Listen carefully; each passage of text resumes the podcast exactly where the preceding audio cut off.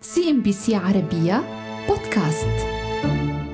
الفهم شيء أصيل ومميز للجنس البشري وهو على الأرجح غير قابل للتقليد. هذا ما خلص إليه ستانيسلاز ديهايين العالم المتخصص في دراسة الدماغ والجهاز العصبي في إحدى تعليقاته على واقع الذكاء الاصطناعي. يرى ديهايين بأن العقل البشري لديه خصوصية يستحيل إعطاؤها للآلات وهي قدرته على الفهم وهذه الميزة. لم يتوصل العلم حتى الآن لفهمها. كما يعتبر العالم الفرنسي إلى أنه لم يجري حتى الآن الإلمام الكامل بكل تشعبات معنى الفهم في عقل الإنسان. وبحسب قوله فإنه على الرغم من أننا نعرف الكثير عنه لكن العلم لم يصل بعد إلى سبر كل أعماقه. يلفت ديهايين إلى أمر معروف عن البشر وهو أنهم ما أن يتعلموا شيء حتى يصبح ملكهم تماما فيتصرفوا فيه ويبتكروا أشياء كثيرة لم يكونوا من قبل قد تعلموها عن ذلك الشيء. وكمثال على ذلك تطرق إلى آلية ظهور القدرات اللغوية عند الأطفال. قائلا أنه يكفي أن نعلمهم كلمة ما بتكرارها مرات محدودة حتى ياخذوا باستعمالها في تنويعات لا نهائية. لم يجري تعليمها لهم أصلا بمعنى أنها باتت من ابتكارهم. وهذا أمر لا تستطيعه الآلات. وفق كلمات ديهايين. واستطرادا أشار ذلك العالم إلى قدرة عقل الإنسان على ابتكار ما لم يتعلمه. وعليه يرى استحالة وصول الذكاء الاصطناعي إلى ذلك المستوى من التفكير. بالمقابل يجد الكثير من علماء الاجتماع والمفكرين أن هناك مغالاة كبيرة بشأن الذكاء الاصطناعي وتعليم الآلة وكذلك برمجيات مثل ChatGPT. معتبرين أن مصطلح الذكاء يعتبر فضفاضا ولا يجوز منحه للآلات. وكمثال على ذلك ما أوردته صحيفة نيويورك تايمز في الثامن من مارس آذار من العام 2023 عبر مقال مشترك لعالم اللسانيات الشهير نعوم تشومسكي وآخرين يعملون في ذات المجال. اعتبر الجميع أن الآلات لا تمتلك ذكاء ولا فهما حقيقيا للغة البشر. سلط المقال الضوء على العديد من النقاط والتي من ضمنها أن تعليم الآلة قد يقوض العلوم وأسس الأخلاق.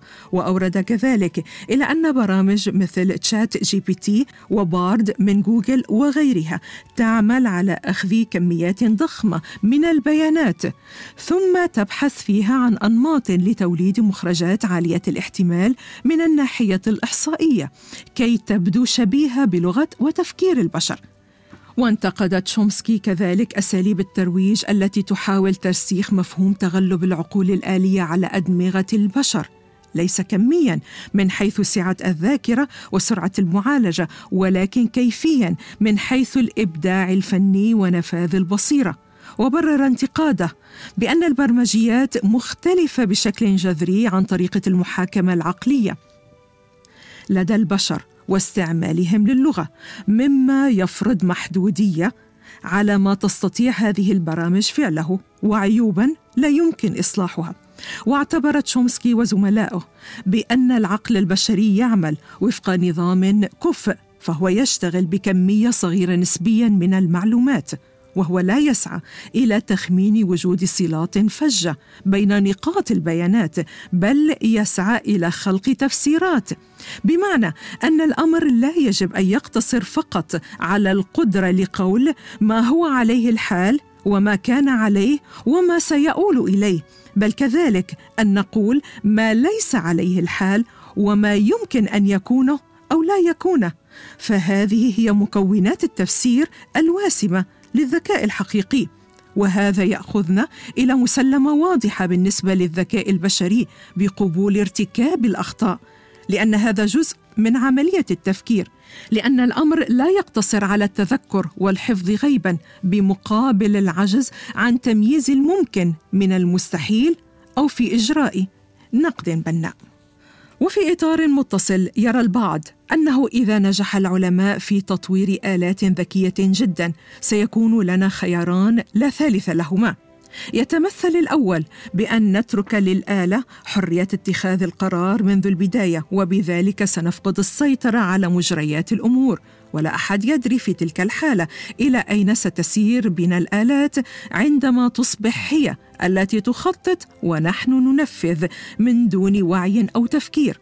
وبهذا الخيار يصبح الإنسان بلا إنسانية بحسب تعبير بعضهم والأمر الذي يدعم إطلاق مثل هذه الفكرة بحسب علماء الاجتماع أن البشر فعلا أثبتوا وبدون تردد تعلقهم الشديد بالآلة بالمقارنة مع فترة ما قبل التلفاز والسيارة والمكيف والهاتف وغيرهم.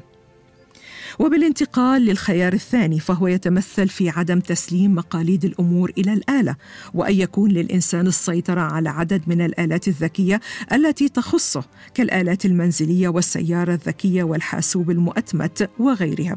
وفي تلك الحالة تكون الآلات الأكبر والأقدر والأذكى عند عدد صغير من الناس لكن هذا الأمر سيقود إلى ترسيخ نوعية من الطبقية التكنولوجية.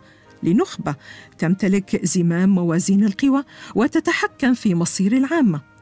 وبغض النظر عن إمكانية وجود خيارات إضافية فإن الأمر لا يبدو أنه يحمل مستقبلا واعدا للبشرية وما دامت تلك الاحتمالات موجودة فالخطر محدق. يقول تشومسكي إن التجربة هي معيار الحقيقة وهي تنتمي للأساس المادي لايه فكرة. وهذا الأمر غير متاح للذكاء الصنعي مباشرة باعتبار أنه يتعامل مع النواتج الجاهزة لتجربة مادة مختلفة جذريا عنه. CNBC عربية بودكاست.